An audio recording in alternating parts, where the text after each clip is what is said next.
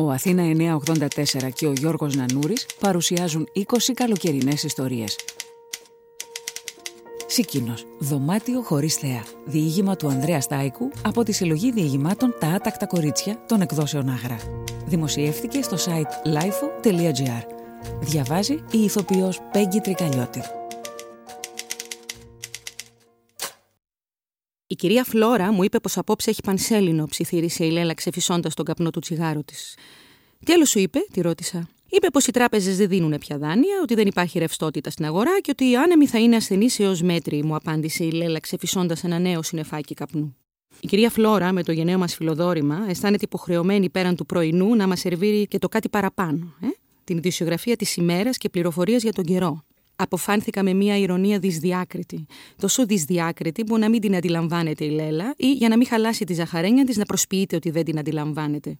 Αλλά εσένα, είτε έχει πανσέλινο είτε όχι, τι σε νοιάζει, ρώτησα τη Λέλα. Ελπίζοντας ότι η Πανσέλινος θα την παρακινούσε έστω και για μία βραδιά, την τελευταία βραδιά των διακοπών μας, να αλλάξει τις συνήθειές της. Τις ολέθριες για τις θερινές μου διακοπές συνήθειες. Η Λέλα και εγώ είχαμε επιλέξει για τις δεκαήμερες διακοπές μας τη Σίκινο, έπειτα από τις ενθουσιώδεις παρενέσεις του φίλου Δημήτρη Γραμμένου, παλαιού και τακτικού επισκέπτη και κυρίως αξιόπιστου γνώστη των κυκλαδίτικων νησιών. Έχοντας κάνει τηλεφωνικό κράτηση σε ένα μικρό ξενοδοχείο, σωστό κόσμημα κατά την έκφραση του Δημήτρη, αναχωρήσαμε από τον Πειραιά. Έπειτα από κάποιες ώρες ενός καλού ταξιδιού, η Λέλα και εγώ πανευτυχεί για τις προσδοκόμενες στιγμές του εν γενέσει ερωτά μας και εξημένοι, αναλογιζόμενοι τις όμορφες αποκαλύψεις που μας επιφυλάσσονταν, αποβιβαστήκαμε μέσα στη μαύρη νύχτα, στις 3 η ώρα μετά τα μεσάνυχτα, στο λιμάνι του νησιού, με την έβυχη και αρχαία ονομασία Αλοπρόνια. Ένας υπάλληλος του ξενοδοχείου μας περίμενε στο λιμάνι με το τρίκυκλό του, απαραίτητο για τη μεταφορά των αποσκευών μας, δεδομένου ότι η Λέλα συνοδευόταν από δύο υπερμεγέθης και υπερπλήρει από τις θερινές αμφιέσει της βαλίτσες, τις οποίες στις υπόλοιπες έως εδώ διαδρομές μας, σύντομες ευτυχώς, μετέφερα εγώ, έχοντας στην πλάτη το μοναδικό μικρό μου σακίδιο.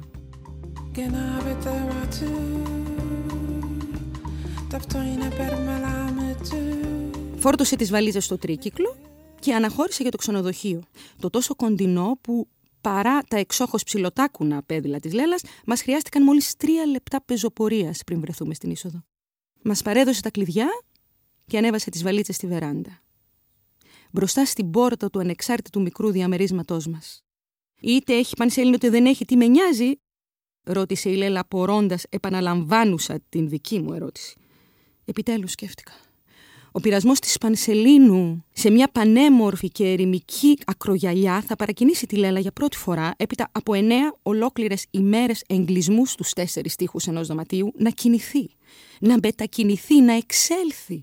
Να εξέλθει στον ελεύθερο αέρα για να απολαύσει το φεγγάρι, την ίστατη έστω νύχτα των διακοπών μας. Λέλα, δεν ξέρεις πόσο χαίρομαι, είπα με έκδηλη χαρά. Θα απολαύσουμε μαζί το αυγουστιάτικο φεγγάρι. Θα είναι το πρώτο μας αυγουστιάτικο φεγγάρι. Και τι φεγγάρι, συνέχισε η Λέλα κατανθουσιασμένη. Του Αυγούστου το φεγγάρι ήλιος της ημέρας μοιάζει. Το φαντάζεσαι; Θα είναι το πιο μεγάλο και το πιο φωτεινό φεγγάρι της χρονιάς. Α είναι καλά η κυρία Φλόρα που μας θύμισε πως απόψε έχει πανσέλινο, είπα. Τι εννοείς, απόρρισε η Λέλα. Εννοώ πως είμαστε σε νησί και νησί δεν είδαμε. Είμαστε από τη θάλασσα δύο βήματα και θάλασσα δεν είδαμε. Παραθυρόφυλλα ασφαλισμένα, κουρτίνες κατεβασμένες. Του ήλιου και του ηλεκτρικού το φως καταργήθηκαν, είπα σχεδόν παραπονούμενος. Το φως των κεριών και της λάμπας πετρελαίου είναι υποβλητικό. Υποβλητικότατο, ιδίως την ημέρα, απεφάνθη η Λέλα. Η μέρα ή νύχτα, είδω το ερώτημα. Μήπως τόσες ημέρες αυτό το δωμάτιο γνωρίζω ή μήπως γνωρίζεις εσύ αν είναι ημέρα ή νύχτα; Ρώτησα με ένα ίχνος ηρωνίας. Θέλεις δηλαδή να μου πεις, με διέκοψε η ευερέθη στη Λέλα, ότι προτιμάς το νησί και τη θάλασσα από εμένα. Αν προτιμούσα το νησί και τη θάλασσα από εσένα, φαντάζομαι ότι δεν θα είχες αντίρρηση να μου επιτρέπεις που και που κάποια έξοδο για να εξερευνήσω τις απαράμιλες, όπως λέγεται, ομορφιές του νησιού ή να βρέξω για λίγο τα πόδια μου στη θάλασσα. Είπα σχεδόν απολογούμενος. Δεν φταίω εγώ. Δεν μου ζήτησες ποτέ κάτι τέτοιο, είπε η Λέλα σχεδόν θυμωμένη. Λέλα, έχεις δίκιο. Μη θυμώνεις. Εγώ επιθυμώ να βρίσκομαι όπου βρίσκεσαι, να είμαι όπου είσαι. Οι ελπίδες μου να χαρώ την Πάμφο τη νύχτα εξανεμίστηκαν. Η Λέλα ενδύθηκε τη γύμνια ενός μικροσκοπικού και δαντελένιου εσωρούχου, άναψε ένα τσιγάρο και εγκαταστάθηκε στο κρεβάτι στην προσφυλή στάση της. Ανοίξω για λίγο το παράθυρο να φύγει ο καπνός, τη ρώτησε συνεσταλμένα. Τρελάθηκες; Θέλεις να διώξεις τον καπνό; Τον καπνό που βγαίνει από το στόμα και τα ρουθούνια μου; Με αποστόμωσε έκπληκτη και απογοητευμένη. Έχω προσπαθήσει με τόσο ζήλο να δημιουργήσω μια τόσο όμορφη και πνιγυρή ατμόσφαιρα. Έχω καπνίσει αναρρύθμιτα τσιγάρα για να σχηματιστεί αυτή η ομιχλώδης κάπνα. Έχω βλάψει την πολύτιμη υγεία μου για να φλωμώσω το δωμάτιο στον καπνό και εσύ θέλεις να το διώξεις; Κατέληξε η Λέλα ξεφυσώντας τον καπνό στα μούτρα μου.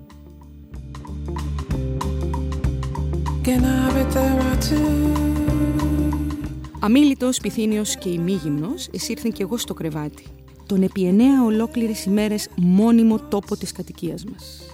Και παραδόθηκα στα νύχια της.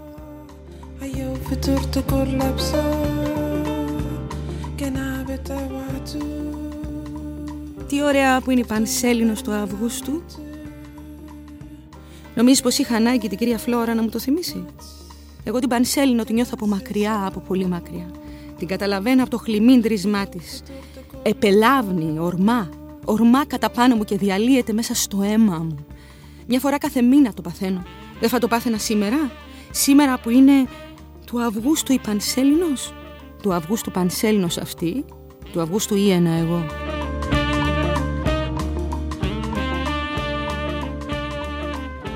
Την επόμενη νύχτα το καράβι μας πήρε. Μας πήρε και μας πήγε. Στο κατάστρωμα ρεμβάζαμε τα ελάχιστα και αμυδρά φωτάκια της αλοπρόνιας να χάνονται σιγά σιγά. Ήταν πανέμορφη η Σίκινο, θα μου μείνει αλυσμόνητη, είπε η Λέλα, χωρίς να καταλαβαίνω αν μου μιλάει σοβαρά ή αν με ηρωνεύεται. Αμήχανος, μη γνωρίζοντας τι να της απαντήσω, παρέμεινα σιωπηλός. Ένα βράδυ, να προσκαλέσει στο Δημήτρη στο σπίτι, να μας δείξει φωτογραφίες από τη Σίκινο. Είμαι πολύ περίεργη να μάθω πού ήμασταν, είπε η Λέλα με αυθόρμητη αφέλεια. Έπειτα για μια ακόμα φορά διέκοψε τη βαριά παρατεταμένη σιωπή μου. Του χρόνου το καλοκαίρι να έρθουμε πάλι στη Σίκινο. Το αγάπησα πολύ αυτό το νησί να εορτάσουμε το δεύτερο Αυγουστιάτικο φεγγάρι μας.